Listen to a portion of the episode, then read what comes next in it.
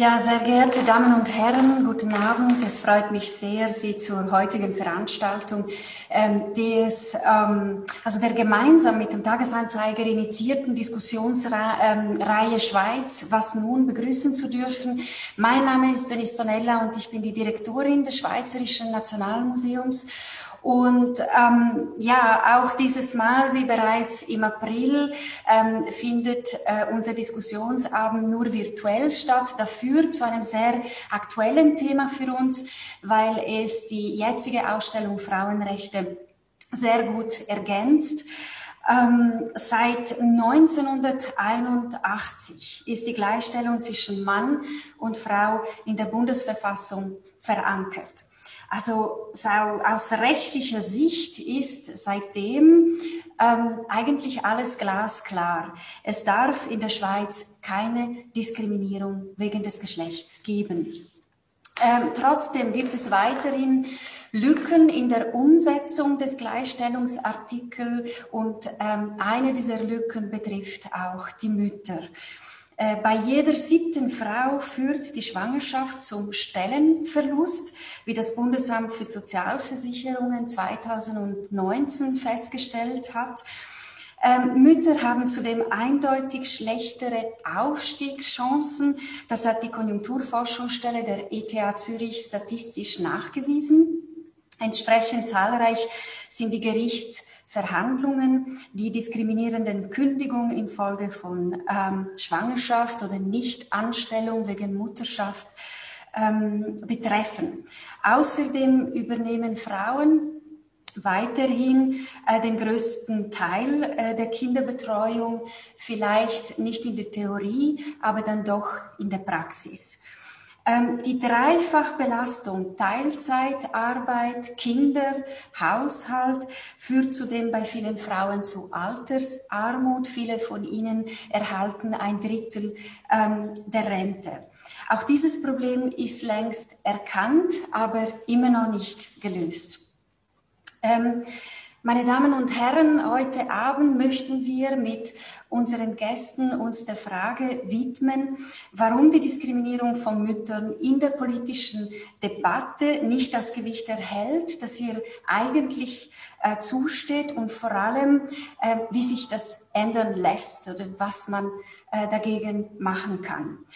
Unsere Diskussionsreihe Schweiz, was nun, macht dort weiter, wo unsere Ausstellungen zur Schweizer Geschichte aufhören, in der Gegenwart mit ihren Fragen an die Zukunft. Und wie unser Land mit den Frauen umgeht, ist entscheidend für unsere Zukunft politisch, gesellschaftlich und wirtschaftlich.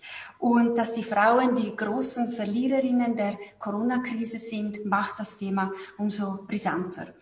Ähm, ich ähm, übergebe nun das Wort sehr gerne an Priska Amstutz weiter. Sie ist Co-Chefredaktorin des Tagesanzeigers und wird den, heutige, den heutigen Abend moderieren. Sie wird Ihnen auch äh, unsere heutigen Gäste gleich vorstellen. Ähm, herzlichen Dank, Priska, und Ihnen allen wünsche ich einen anregenden Abend. Vielen Dank, Denise Tonella. Auch wir vom TAGI freuen uns auf die zweite Durchführung der Dienstagsreihe in diesem digitalen Format. Wir hätten uns zwar sehr gefreut, äh, uns persönlich äh, kennenzulernen und zu treffen im Landesmuseum, aber äh, haben entschieden, dass wir uns nun auf die Vorteile dieser Durchführung konzentrieren. Das Gespräch wird etwa eine Stunde dauern, etwas länger. Sie haben dabei auch die Gelegenheit, Fragen zu stellen von denen wir eine Auswahl am Ende beantworten werden und Sie können sich an Umfragen beteiligen. Dazu müssen Sie äh, in dem Artikel, äh, in dem Sie jetzt diese Debatte schauen, etwas nach unten scrollen und dort können Sie Ihre Fragen stellen und an der ersten Umfrage teilnehmen. Wir möchten von Ihnen wissen, welches der größte Hebel ist, um Mütter besser zu stellen. Äh, nun freue ich mich sehr, Ihnen meine Gesprächspartnerin vorzustellen. Drei Frauen, die in unterschiedlichen Bereichen viel über die Lage der Mütter in der Schweiz wissen und auch aus eigener Erfahrung einiges zu dem Thema beitragen können. Heute Abend reden vier Mütter von total acht Kindern. Alkistis Petra Paki stammt aus Griechenland und ist General Manager von Advance, einem Netzwerk von 110 Schweizer Unternehmen. Ziel des Netzwerkes ist, äh, bei den teilnehmenden Unternehmen die Frauenanteile in allen Managementstufen zu steigern, und zwar auf mindestens 30 Prozent bis im Jahr 2030. Sie ist Mutter von zwei erwachsenen Kindern, die in der Schweiz aufgewachsen sind, und sie ist heute zugeschaltet aus der Nähe von Korinth in Griechenland. Alkistis Peter Paki sagt, Teams, in denen Mütter tätig sind, bringen die Wirtschaft und Gesellschaft weiter und machen alle zufriedener, auch die Männer. Das ist eine erwiesene Win-Win-Win-Situation. Stefanie Fonorelli ist Chefärztin der Frauenklinik im Stadtspital Triemli hier in Zürich, Departementsleiterin und Mitglied der Spitalleitung. Von 2008 bis 2012 übte sie die Funktion der Chefärztin als erstes Jobsharing in der Schweiz auf dieser Stufe gemeinsam mit Brida von Kastelberg aus.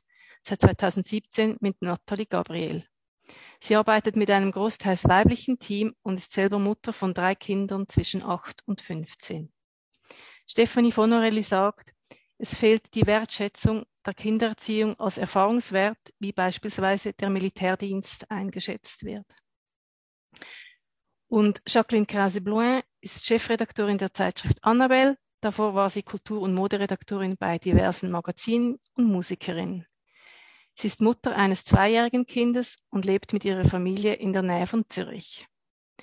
Jacqueline Krause-Blouin sagt, die Rollenfindung und Aufgabenverteilung zementiert sich in den ersten Lebens Lebensmonaten eines Kindes. Wenn der Vater da nur wenig präsent ist, gibt es immer ein Ungleichgewicht im Verantwortungsgefühl. Die Fragen, die wir heute besprechen, hat Frau Tonella erwähnt. Es gibt einige Gesetze, die aber in der Gesellschaft unzureichend verankert sind. Weshalb ist das so? Und es gibt viele Themen, die in der Politik bis anhin schleppend behandelt wurden. Man kann Hoffnung darauf setzen, dass heute eine Rekordzahl an Frauen im Parlament sitzt, dass es hoffentlich noch mehr werden und sich auch deswegen das Tempo bei diesen sehr relevanten Fragen endlich erhöhen wird. Zu Beginn unseres Gesprächs möchte ich zuerst ein wenig zurückschauen und besprechen, was wir denn schon erreicht haben in den letzten Jahren. Jacqueline, du als jüngste Mutter in dieser Runde, hast du den Eindruck, dass sich die Situation für dich gebessert hat im Vergleich zum Beispiel noch vor zehn Jahren? Ähm, ohne dass ich vor zehn Jahren Kinder hatte, aber ich würde jetzt mal behaupten, dass sich relativ wenig gebessert hat. Im Vergleich zu 50 Jahren auf jeden Fall, aber im Vergleich zu zehn Jahren. Ähm, aber um positiv zu bleiben, äh, was sich äh, sicher verbessert hat, ist die Bereitschaft der Männer, ähm, Teilzeit zu arbeiten. Auch da sehr, sehr viel Luft nach oben, aber ich glaube, es shiftet sich äh, teilweise bei den jüngeren Generationen etwas in den Köpfen. Ähm, und was ich auch äh, sehr positiv empfinde, ist, dass man, dass der Diskurs äh, anders gehandhabt wird. Also ich glaube, man redet heute viel offener über die Schwierigkeiten. Ich weiß nicht, ob man so ein Panel vor zehn Jahren geführt hätte.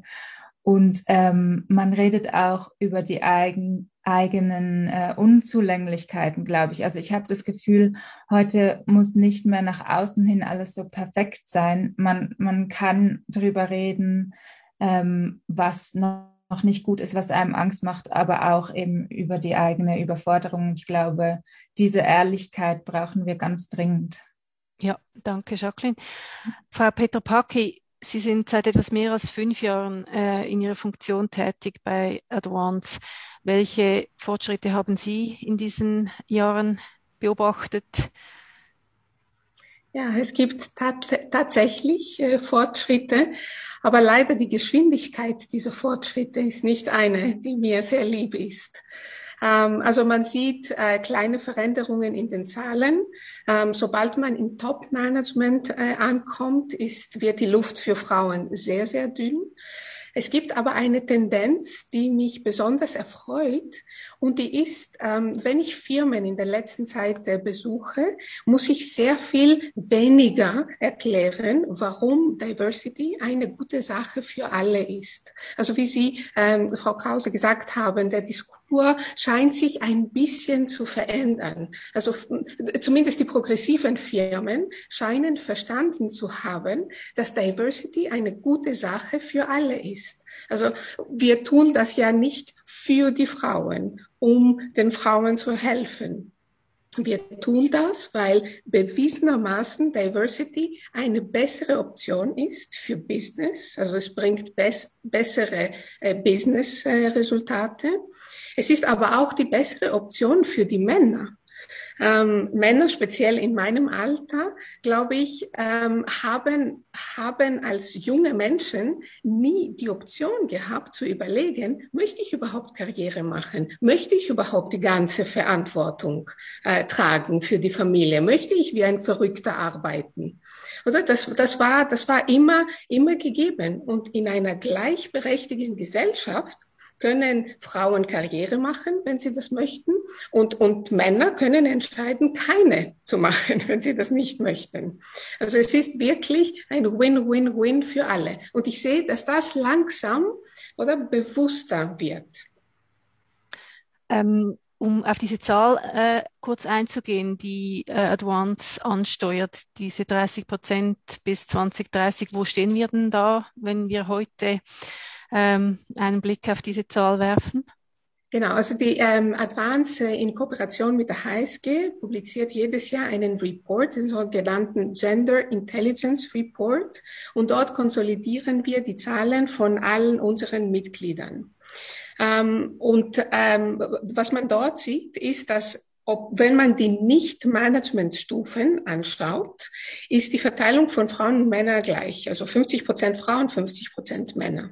Sobald aber das Management, sobald man das Management anschaut, dann verlieren die Frauen äh, 20 ganze Prozentpunkte. Also es wird zu 30, 70. Und je weiter man zu der äh, Hierarchie hoch ähm, steigt, desto, desto kleiner wird die Zahl für die Frauen.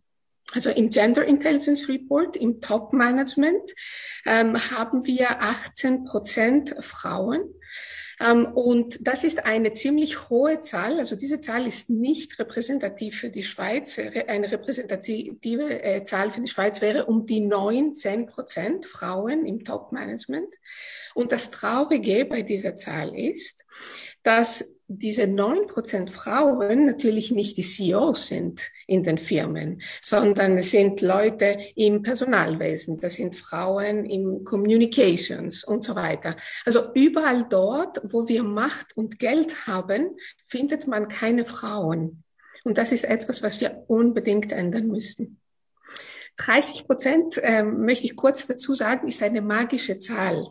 Wir wissen von der Psychologie, dass wenn eine Minderheit Minimum 30 Prozent der Population erreicht, dann hat sie eine echte Chance, äh, die Kultur zu verändern. Und sie wird nicht mehr als Minderheit, äh, Minderheit wahrgenommen und sie benimmt sich auch nicht mehr wie, wie eine Minderheit. Nicht, dass die Frauen eine Minderheit äh, wären. Ne? Also die Frauen sind 50 Prozent der, der, der Menschheit, also 51 Prozent sogar, also eine Mehrheit. Deswegen deswegen müssten, müssen wir im Business genau die gleichen, die gleichen Anteile schaffen. Ja, vielen Dank. Äh, Frau Fonorelli, Sie haben mit einer Kollegin vor mehr als zehn Jahren äh, ein damals sehr innovatives Jobmodell eingeführt, das jetzt ein bisschen verbreiteter ist. Ich glaube, in der Medizin nach wie vor nicht sehr stark ähm, äh, auf Chefärztinnen und Chefarztstufe. Sind solche Modelle die Lösung für unser Problem? Also ja, ich glaube, das ist sicher eine Lösung, eine von vielen. Und ich glaube, äh, dieses Jobsharing äh, gewinnt ein bisschen an Fahrt, was ich so höre von Kolleginnen, die mich auch konsultieren, wie sie das einführen sollen oder wie sie das in einer Spitalleitung zum Beispiel verkaufen sollen. Und ich glaube, es ist eben ein ganz spannendes Modell, weil man kann primär, vielleicht wenn die Kinder noch klein sind, ein bisschen tieferprozentig arbeiten, wobei wir angefangen haben immerhin mit 70, 70. Das ist also nicht reines Jobsharing 50, 50 gewesen. Und äh, ich bin jetzt unterdessen auf 90 Prozent. Also jetzt die Kinder, das ist dann irgendwann ein Selbstläufer. wenn sie in die Schule kommen und das, das geht dann aber auch gut, oder? Und man ist immer drin geblieben, man hat sehr viel Erfahrung mitgenommen über die ganzen Jahre und äh, doch, ich glaube, das ist ein gutes Modell und äh, ich glaube auch jetzt gerade, was das Spital anbelangt, ist das auch eine gute Möglichkeit. Das ist diese, dieses äh, Mantra, dass eine Führungsperson andauernd verfügbar sein muss, das ist ja sowieso obsolet, weil wenn dann irgendetwas passiert und alles hängt an einer einzigen Führungsperson, ist ja sowieso ganz schlecht für ein Unternehmen. Und das ist in der Medizin eigentlich äh, ja durchaus auch gut, dass es auf mehrere Schultern verlegt wird.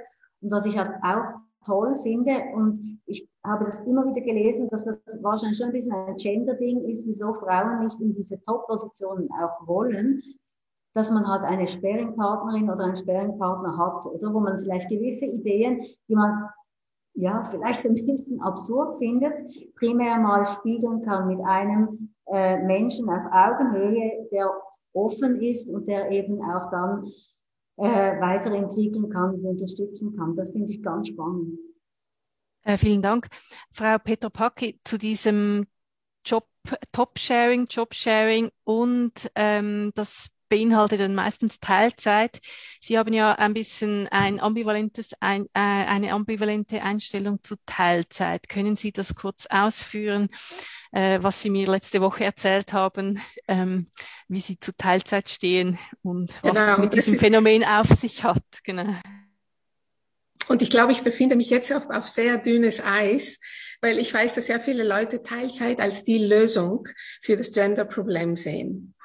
Ähm, also das Erste, was man wissen muss, ist, dass Teilzeit eigentlich ein Konzept ist, was nur in deutschsprachigen Ländern existiert und ein bisschen in Holland.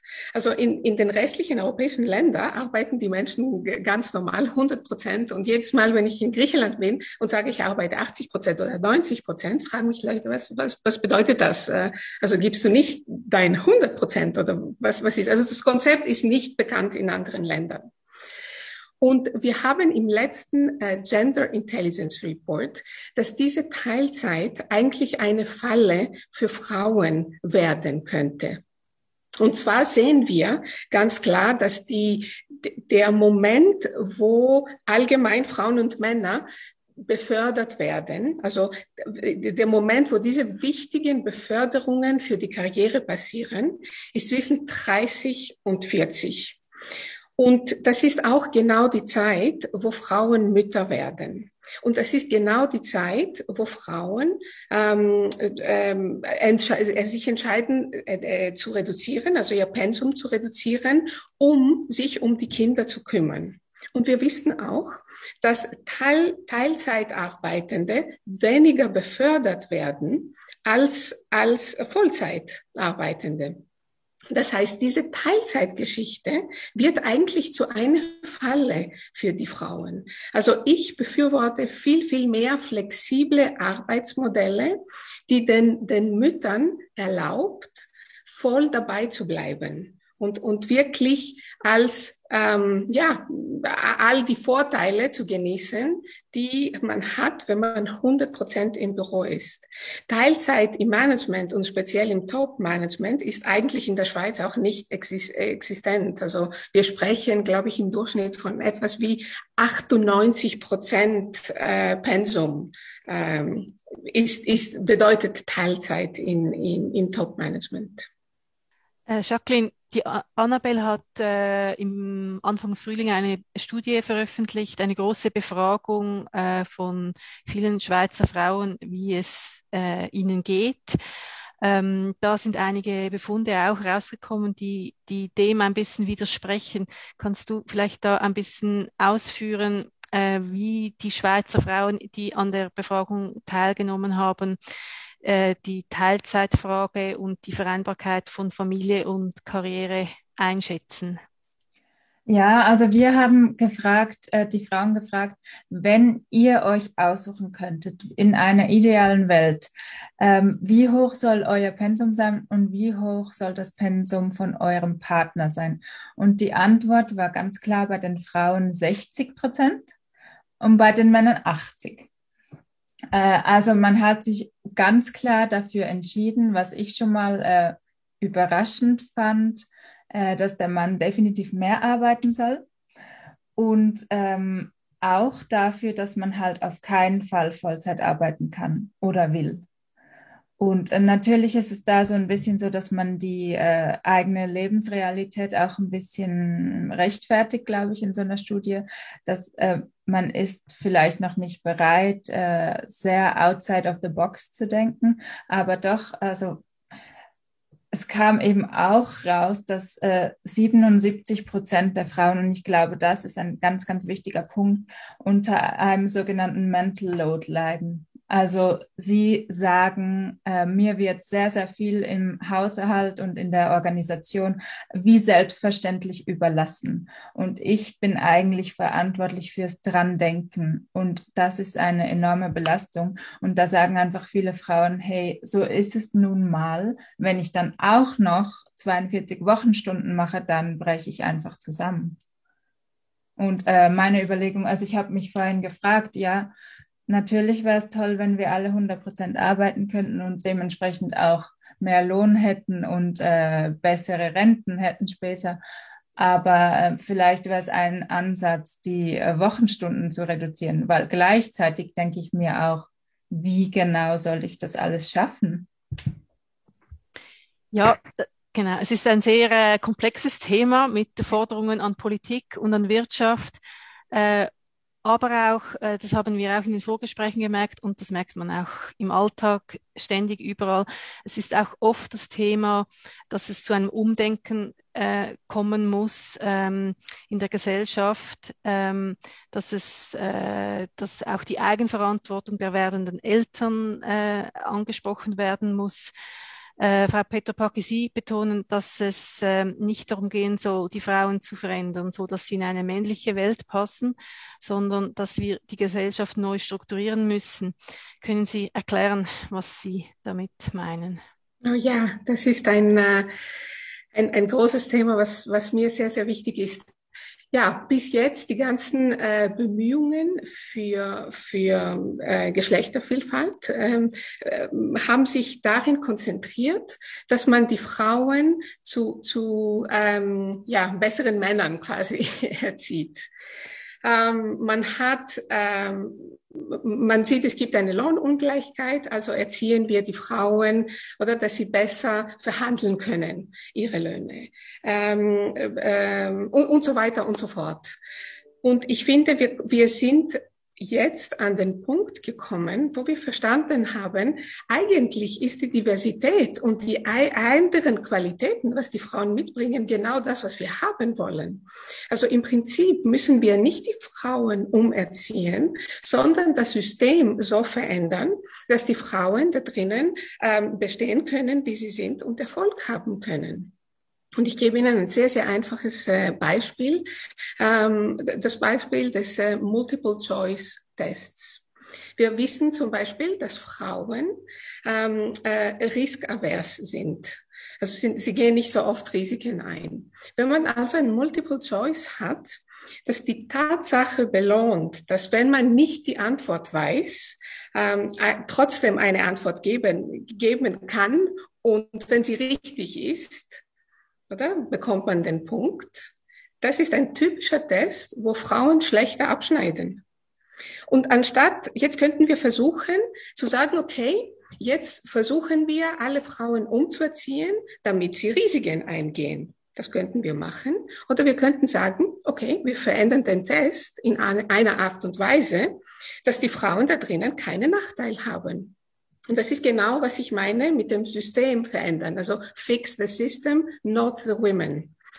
Ähm, zum Beispiel bei der Rekrutierung ähm, könnte man verlangen, dass man äh, unbedingt äh, mehr als zwei, drei Frauen in der Kandidatenliste hat. Das wäre ein typischer Eingriff in den Prozessen, in den Firmen, welche äh, zugute für die Frauen kommen würde. Oder man könnte sagen, wir interviewen Frauen ähm, mit einem ähm, äh, Diverse Interviewer Panel, sodass nicht nur ein Mann, interviewt, äh, der tendenziell sich für den Mann unbewusst ausspricht, sondern dass andere Frauen Frauen interviewen und so weiter. Also es sind solche Eingriffe im System, die den Frauen es leichter machen, weiterzukommen, ohne zu versuchen, die Frauen selber zu verändern.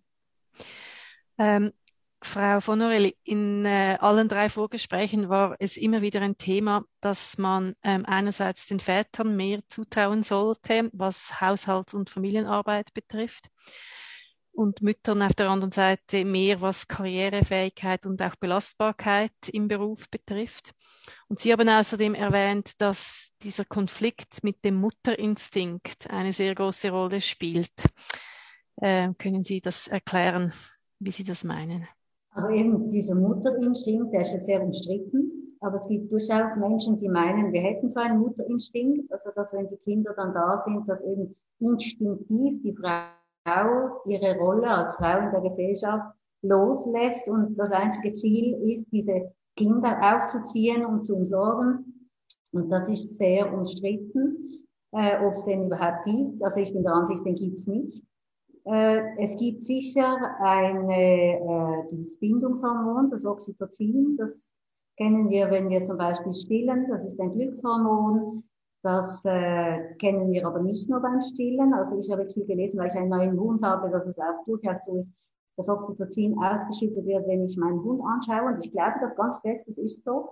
Und von dem her ist das auch bei meinem Mann, wenn der mein kleines Kind angeschaut, oder unser kleiner, muss jetzt vorsichtig sein, unser kleines Kind angeschaut hat, hat er ganz sicher auch diese Glückshormone gehabt, oder? Und was ja letztlich das Wichtige ist in einer Familie, ist, dass diese Kinder geliebt werden und dass das nicht in dem Sinne ein Instinkt ist, dass man die liebt, sondern dass es einfach Liebe ist, bedingungslose Liebe.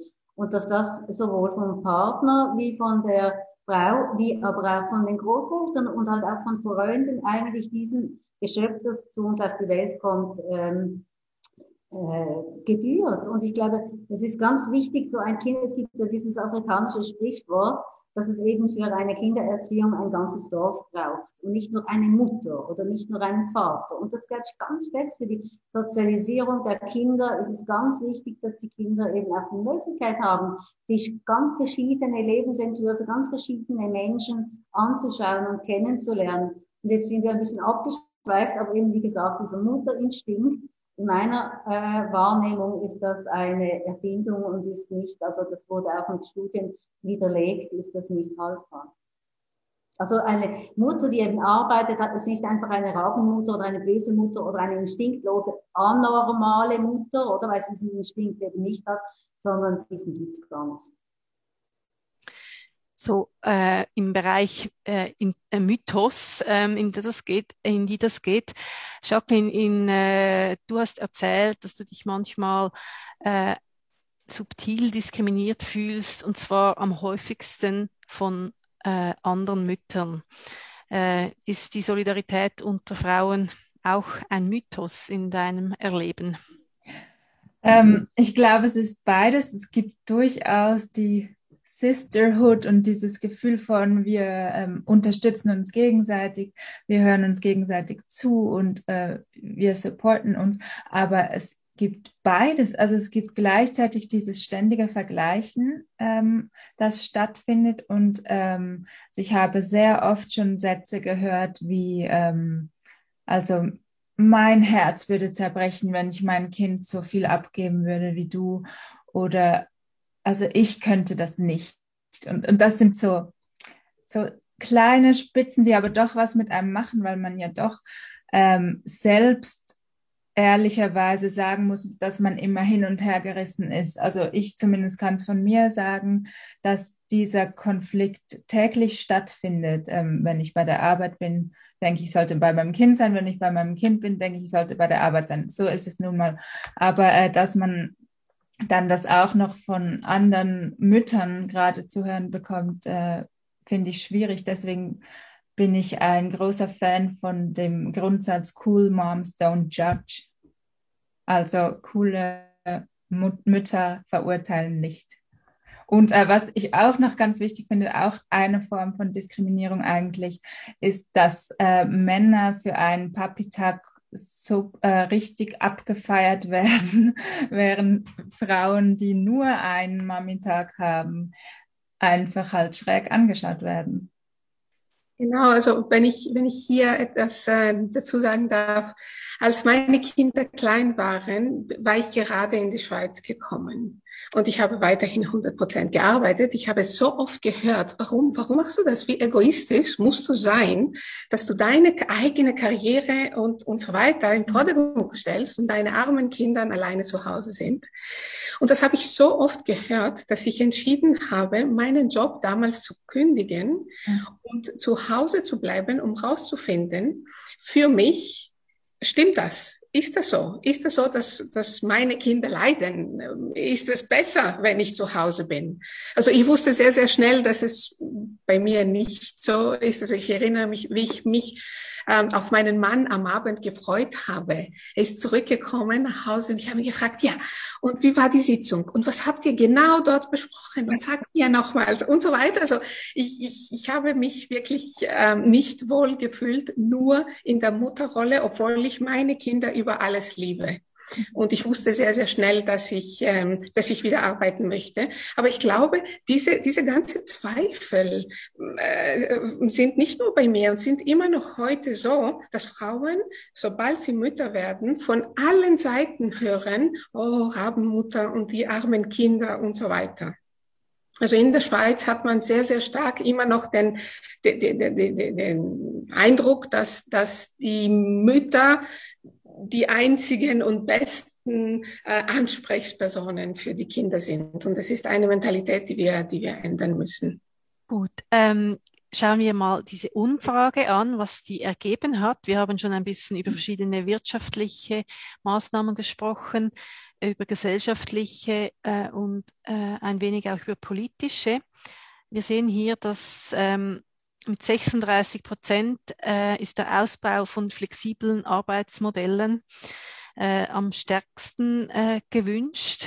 Ähm, und mit 24 Prozent folgt danach ähm, die gleichberechtigte Elternzeit, 21 Prozent den Ausbau von zahlbarer professioneller Kinderbetreuung, Kitas und Tagesschulen äh, und 15 Prozent ein angepasstes Steuer- und Vorsorgesystem für Betreuende.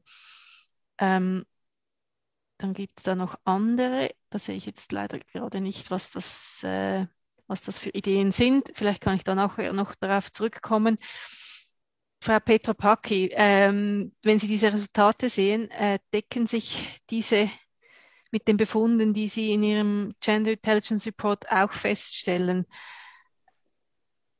Genau, diese Punkte sind sehr, sehr wichtig, um, um Gleichberechtigung in der Schweiz zu erreichen. Äh, natürlich äh, ähm, prüfen wir nicht jeden einzelnen Punkt ähm, von, den, von den Sachen, die jetzt auf dieser Liste sind.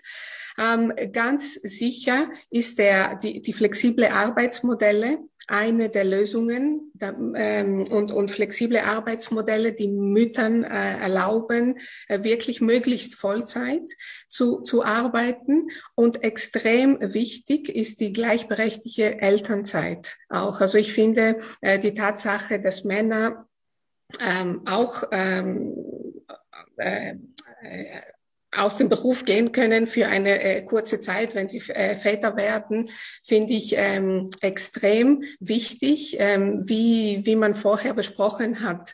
Am Anfang ähm, dabei zu sein, ist es sehr, sehr wichtig, damit die, die Beziehung zu den Kindern und auch die ähm, äh, täglichen Aufgaben und so weiter sich normaler ähm, zwischen den, den Partnern und Erziehungsberechtigten verteilen finde ich extrem wichtig. Und ich finde die, die Langzeit ähm, ähm, Einflüsse was der, der Vaterschaftsurlaub haben wird, äh, sind, werden sehr, sehr positiv sein und sehr wichtig.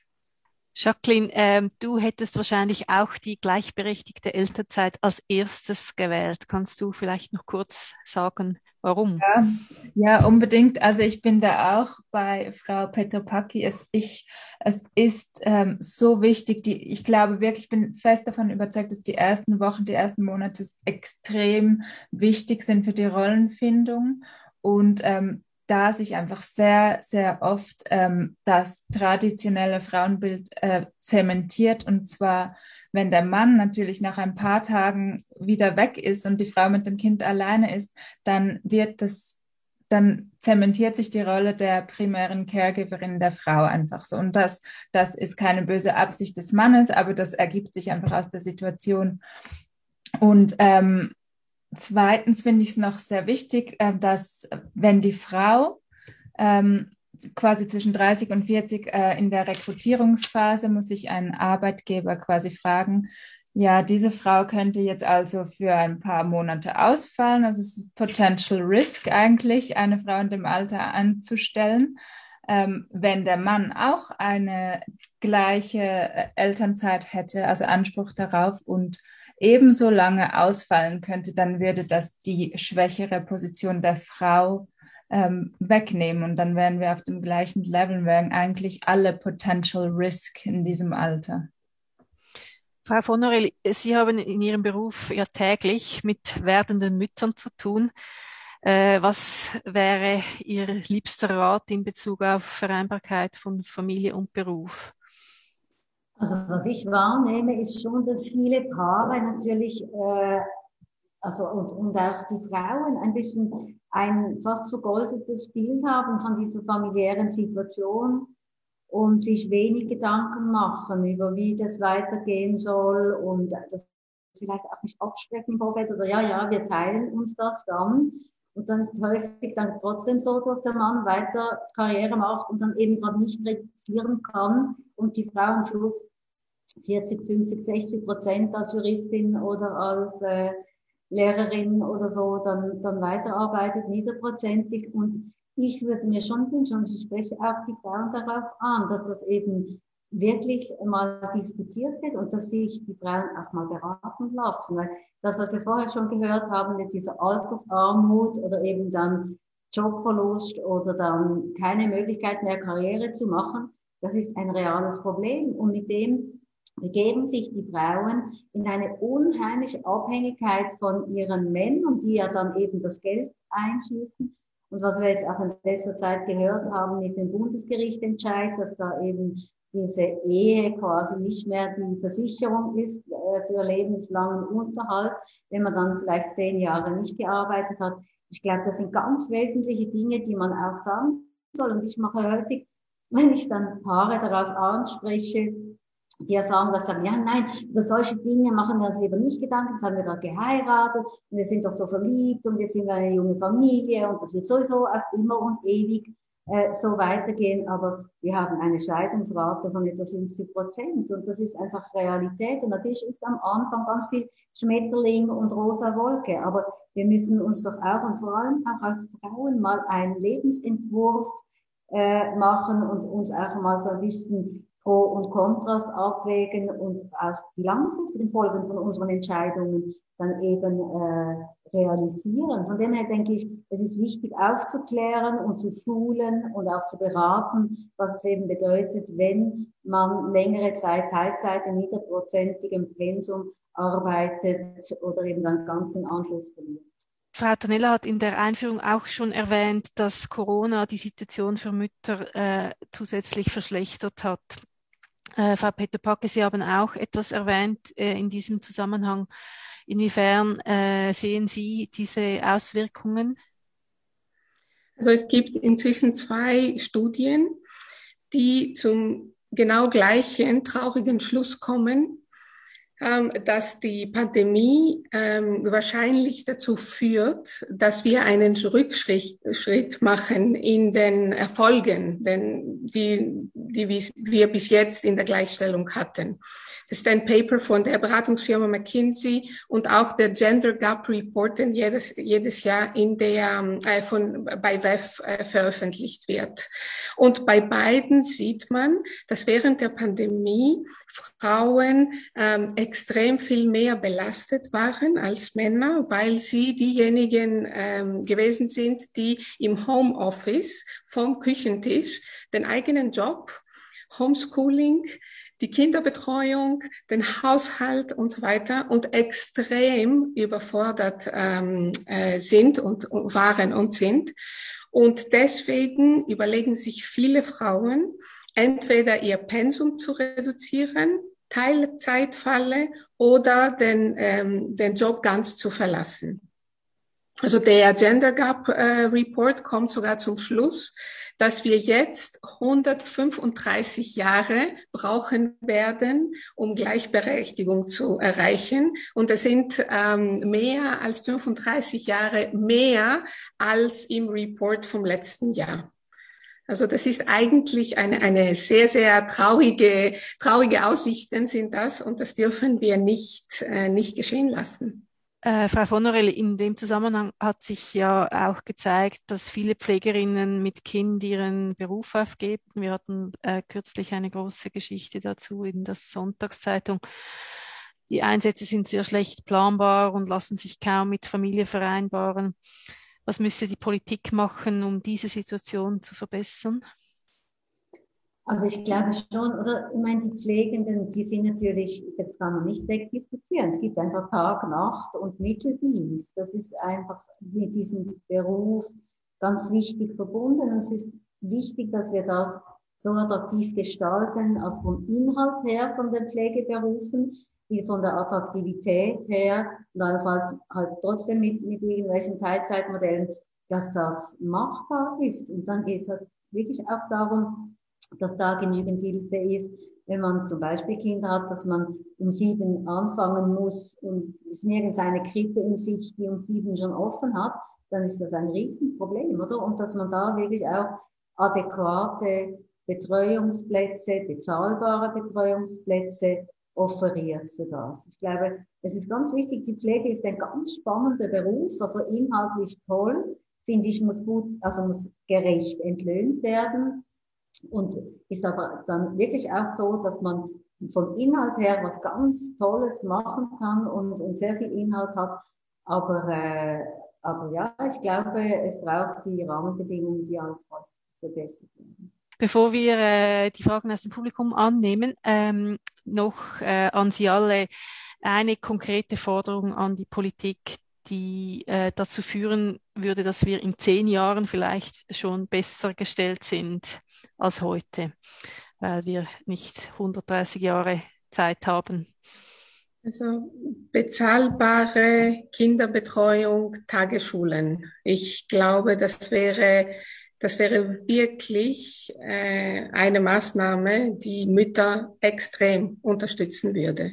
Also speziell Tagesschulen. Also die, die sind in der Schweiz, in gewissen Kantonen immer noch nicht Realität. Und ich finde, dass, die, dass, dass dieses System ist nicht zeitgemäß. Da kann ich mich anschließen. Und ähm, ja, die Integration von Kitas ins Bildungssystem gehört für mich auch dazu.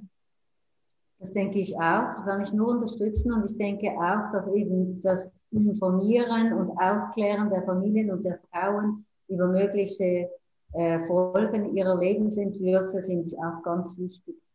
Ich glaube, das ist noch zu wenig in den Köpfen der Frauen. Mhm. Gut, ähm, ich habe jetzt noch ähm, weitere Inputs gefunden, noch ganz kurz zur Umfrage. Äh, jemand hat geschrieben, ähm, ein weiterer Ansatz wäre das Entlöhnen der Care-Arbeit, also Kinder- und Altenbetreuung bezahlen. Möchte jemand von Ihnen dazu noch ähm, etwas sagen, wie Sie das einschätzen? Also ich glaube, so was ich äh, im Vorfeld gelesen habe, was ja sehr ein spannender Ansatz ist, ist auch, dass entsprechend Pensionskassen und AHV-Gelder entsprechend bezahlt werden, oder? Dass dieser Gap in der Altersarmut ausgehoben wird durch das, dass man halt einfach sagt, ja gut, wir teilen uns das so auf, dass man entsprechend die beiden äh, Renten danach finanzieren kann. Das finde ich eigentlich auch mit, mit dem Individualbesteuern, oder? Ich meine, wenn man sich überlegt, dass gewisse äh, Familien sich ausrechnen, wenn die Frau drei Tage arbeitet, dann haben sie quasi so und so viel Geld. Wenn sie einen Tag mehr arbeitet und das Kind wird fremdbetreut, dann hat sie letztendlich weniger Geld und mit fünf Tagen hat sie noch weniger Geld. Äh, das ist ja auch eine totale Absurdität. Also das muss man ja wie auch mal beleuchten. Mhm. Genau. Der andere Input ähm, geht in die gleiche Richtung. Ein wichtiger und einfacher Hebel, um Mütter besser zu stellen, scheint auch noch die Individualbesteuerung zu sein, wo gerade die FDP-Frauen Unterschriften sammeln. Äh, Frau Peter Packe, können Sie dazu noch etwas sagen? Absolut. Also ich unterstütze es hundertprozentig. Also ich, ich glaube, das ist auch eins von den mm, älteren Gesetzen, die nicht mehr zeitgemäß äh, sind und die man unbedingt äh, verändern muss. Ähm, man weiß auch von äh, Ländern wie Schweden zum Beispiel oder den skandinavischen Ländern im Allgemeinen, dass das eines der Hebel war, um mehr Gleichberechtigung in diesen Ländern zu erreichen. Gut. Ähm, ich schaue ganz kurz in die Fragen, die aus dem Publikum reingekommen sind. Ähm, man kann auch weiterhin Fragen stellen. Jemand fragt, was für Argumente wären wichtig, um familienergänzende Betreuung voranzutreiben? Was denken Sie, würde unsere Politikerinnen und das Volk überzeugen? Das ist nicht konkret an eine äh, meiner Gesprächspartnerinnen gerichtet. Ähm, Frau Peter Packi, wissen Sie, möchten Sie da gerade noch was dazu sagen oder? Ja, ähm, ich glaube, wichtig ist, ja, allen klar zu machen, was für Vorteile für alle das Ganze bringt. Ähm, speziell für Firmen zum Beispiel. Es gibt Studien, die beweisen, dass ähm, äh, Firmen, die ähm, äh, mehr Frauen im Top-Management haben, innovativer sind, äh, agiler in Zeiten von Krisen, profitabler sind, äh, produktiver sind und wahrscheinlicher mehr Profit zu generieren. Ich meine, mehr, also Gleichberechtigung ist nicht nur eine faire Sache für Frauen und für die Hälfte der Menschheit, sondern eine intelligente mhm. Sache auch. Also ja, ich glaube, Hard Facts könnten, könnten helfen, um die Politiker zu überzeugen. Obwohl, ja, die, die kennt man eigentlich, die sind schon längst bekannt. Also ich habe auch im Vorfeld eine Studie gelesen, die ich sehr spannend fand da wurde äh, gesagt, dass wenn wir eben investieren in Kinderkrippen und Kinderbetreuung, dann steigt in dem Sinn der BIP um einiges mehr, als wir investieren in diese Kinderbetreuung. Und was ich vorher noch gehört habe von der Frau Kraus, das tut mich ganz, ganz wichtig, oder? Wir müssen so weit kommen, dass wir Frühförderung, aber im positiven Sinn, mit diesen Krippen und diesen Frühkindergärten und diesen Ganztagsschulen verbinden. Was ich häufig höre, ist ja, um Gottes Willen, eine Krippe, da wird das Kind in den Ecken gesetzt und dann verblödet es den ganzen Tag im Gegensatz zur Mutter, die den ganzen Tag bespaßt. Und das ist ja völliger Unsinn, oder? Also eine gut geführte Krippe, die wirklich qualitativ hochstehend ist, das ist die wahre Frühforderung und Sozialisierung. Und ich glaube, das ist ganz wichtig. Was wir ja wollen als Gesellschaft, sind mature, mündige Menschen und Mitbürgerinnen und Bürger. Und das fängt bei der Frühförderung an. Ich glaube, das ist schon auch ein Hebel für Politikerinnen, um sich da dafür einzusetzen. Ähm, eine weitere Frage an äh, Frau von Norelli, äh, die gerade gesprochen hat. Wie wäre es, wenn in den Geburtsvorbereitungskursen im Spital das Thema Vereinbarkeit von Beruf und Familie thematisiert würde? Müssen sich Paare diese Gedanken nicht machen, bevor das Kind kommt? Also es ist dann schon unterwegs, also, aber äh, ein spannender Input, ja. Ja, das denke ich wäre eine gute Idee, oder? Nur sind die Leute dann so fixiert in der Regel auf die Geburt selbst, oder?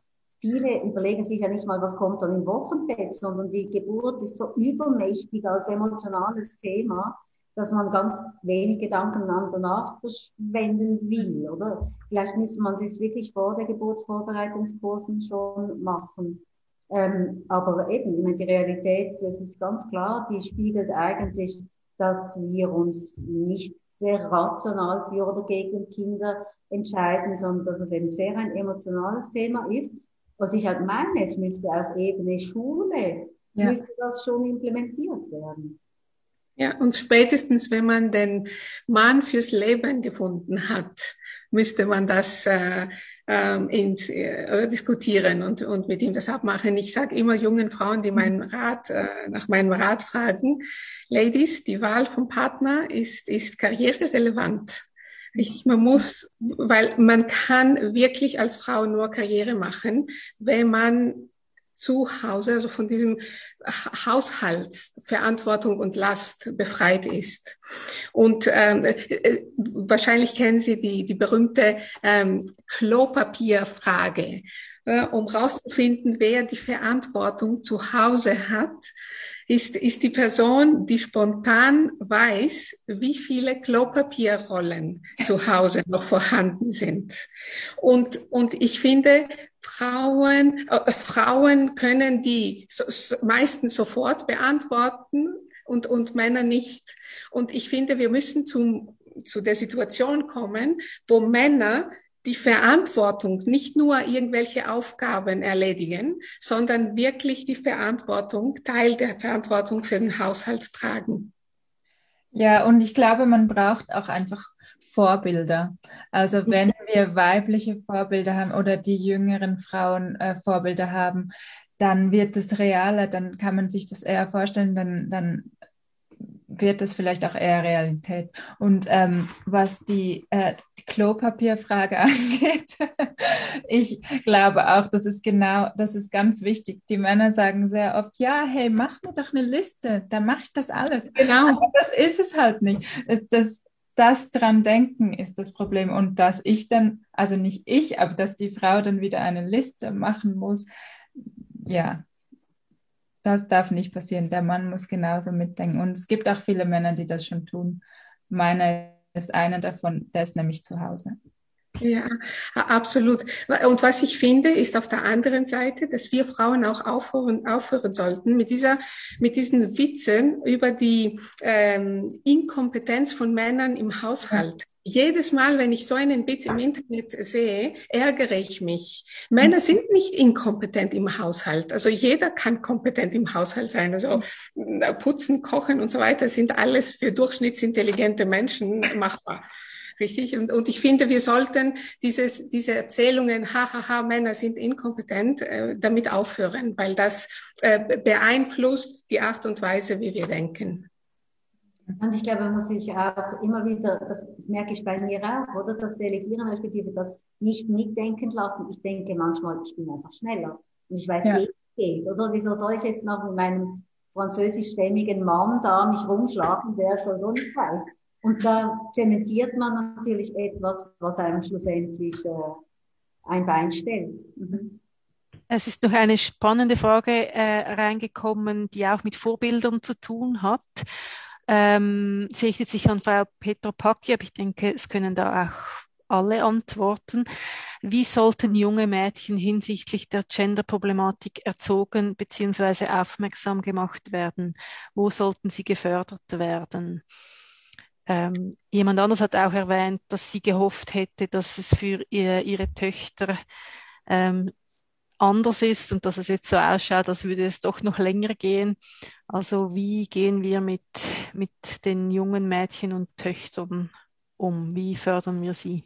Ja, auch eine sehr wichtige äh, äh, Frage. Ich, ich finde auch, also die Erziehung sollte zu Hause zuerst anfangen, dann in den Schulen ähm, weitergehen an, an der Uni und, und so weiter. Man sollte, äh, man müsste einen Weg finden, wie wir mehr Frauen zu den sogenannten ähm, technischen Berufen bekommen. und so weiter. Also Schulen, ganz, ganz wichtig. Rollenbilder, ganz, ganz wichtig. Man sagt ja, um, you cannot uh, become what you don't see. Richtig, also sobald man ähm, sieht, dass andere Frauen das ähm, ähm, schaffen, ähm, ja, ist die Wahrscheinlichkeit größer, dass, ähm, dass kleine, kleine Mädchen oder Mädchen ähm, den gleichen Weg einschlagen. In dem Zusammenhang mit den technischen Berufen, ich habe neulich gelesen, dass es in anderen Ländern ganz andere Zahlen gibt. Ich glaube, die Schweiz steht da wirklich nicht so gut da mit äh, weiblichen, äh, mit Frauen in äh, technischen Berufen. In dem Zusammenhang so der Blick ins Ausland, gibt es äh, Länder, die, die, ähm, die einiges besser machen als in der Schweiz jetzt, äh, mit politischen Regelungen oder wirtschaftlichen Förderungen? Können Sie da äh, über, den, über die Grenze schauen und, und einen kurzen Einblick geben? Also gemäß Gender Gap Report, die sind die skandinavischen Ländern diejenigen, die ähm, ja, die, die ganz oben sind auf der Liste. Zwar, es gibt kein einziges Land auf der Welt, was absolut gleichberechtigt ist, aber die skandinavischen Länder sind die besten ähm, in verschiedenen in verschiedenen Faktoren und ähm, im Prinzip machen sie dort all das, was wir schon besprochen haben. Ähm, also Kinderbetreuung von, von früh an, ähm, Besteuerung, ähm, Individualbesteuerung, ähm, ähm, genau, all das, was wir besprochen haben. Das Thema ist komplex. Ich glaube, wir müssen an verschiedenen Orten gleichzeitig arbeiten, damit wir dann die Resultate sehen. Es gibt leider nicht den, sogenannten Silver Bullet, äh, das das Problem dann ähm, lösen wird. So, eine weitere Frage ähm, ist die nach, ähm, wie wir diese Ziele erreichen. Ähm,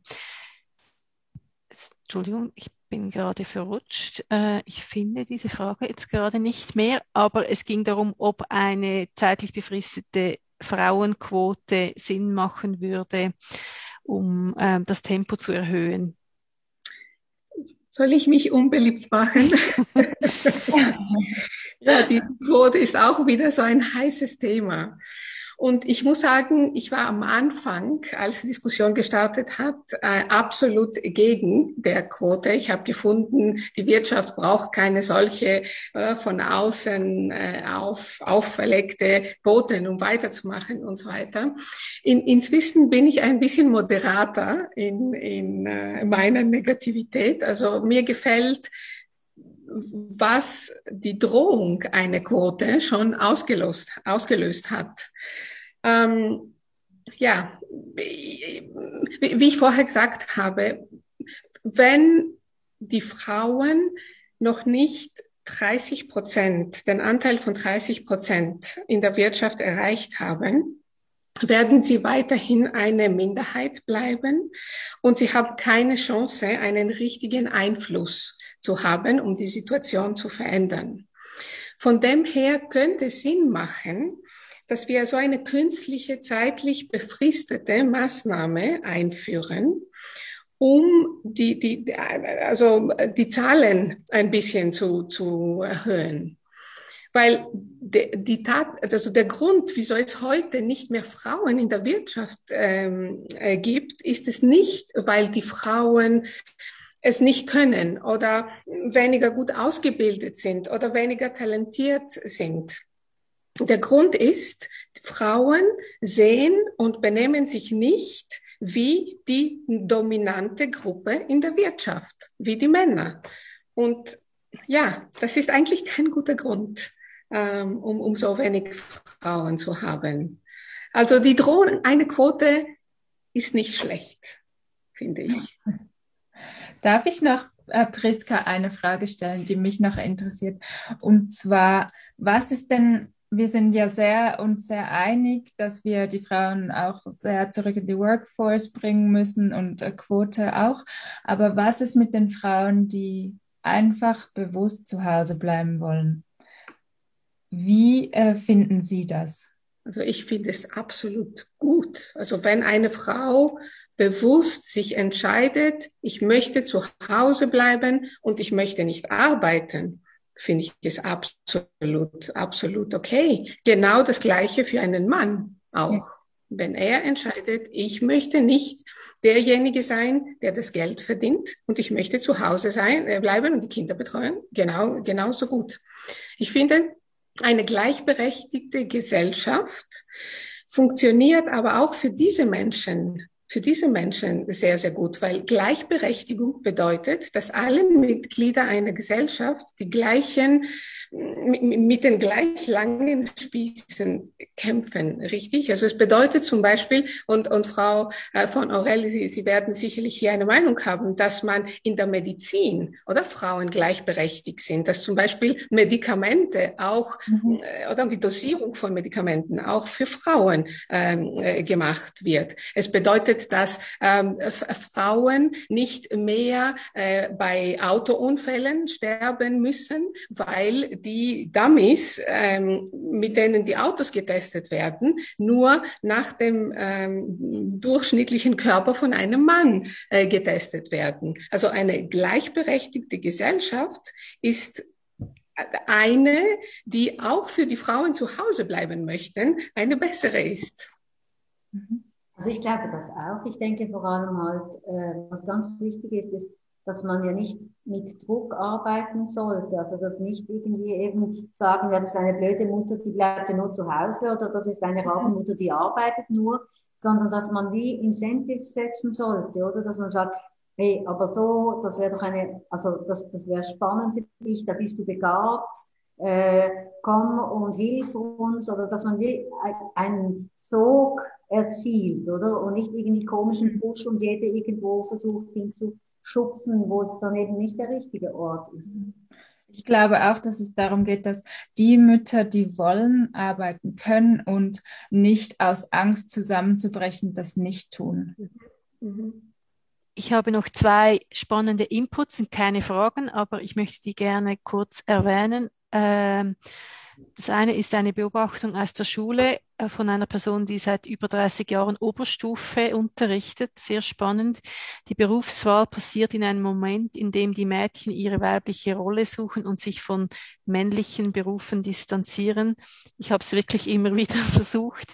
Also sehr ein spannender Input, auch ähm, was die Information und die, die Bildung und das Vorbild die Vorbilder betrifft. Ähm, in dem Zusammenhang auch noch ein weiterer Input. Auch die Erziehung und Begleitung der Buben ist ein großes und wichtiges Thema.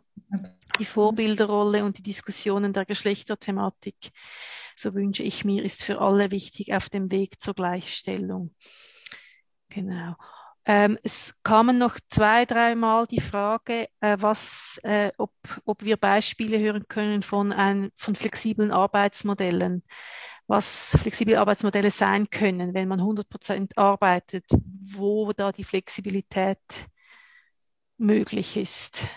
Also ich kann vielleicht sagen, wie wir das im Spital machen. Das ist typischerweise die Gleitzeit, oder?